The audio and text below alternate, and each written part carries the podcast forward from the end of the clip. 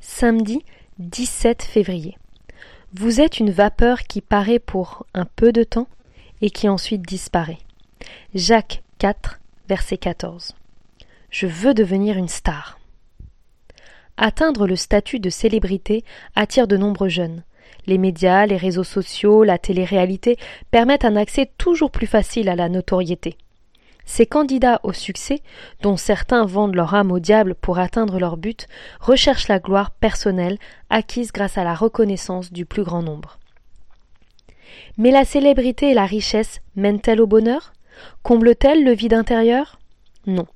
L'illusion d'être aimé par le public laisse tôt ou tard un goût amer qui peut conduire à la dépression, voire au suicide. Vanité de la gloire humaine. L'écrivain anglais Rudyard Kipling a écrit N'accordez pas trop de prix à la célébrité, la fortune ou le pouvoir, car un jour vous rencontrez quelqu'un qui s'en moque éperdument, et vous découvrirez alors combien en réalité vous êtes pauvre. Et si ce quelqu'un était Dieu Tout ce qui épate le monde n'a aucune valeur à ses yeux. Seul compte le fait de lui appartenir et de porter du fruit durable. Au lieu de désirer la gloire des hommes, recherchons l'humilité et suivons ce sage conseil divin. Attachez-vous aux choses d'en haut et non à celles qui sont sur la terre. Colossiens 3, verset 2.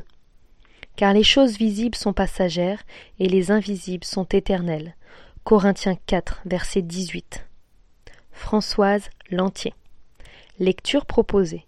Évangile selon Luc, chapitre 12, versets 16 à 21.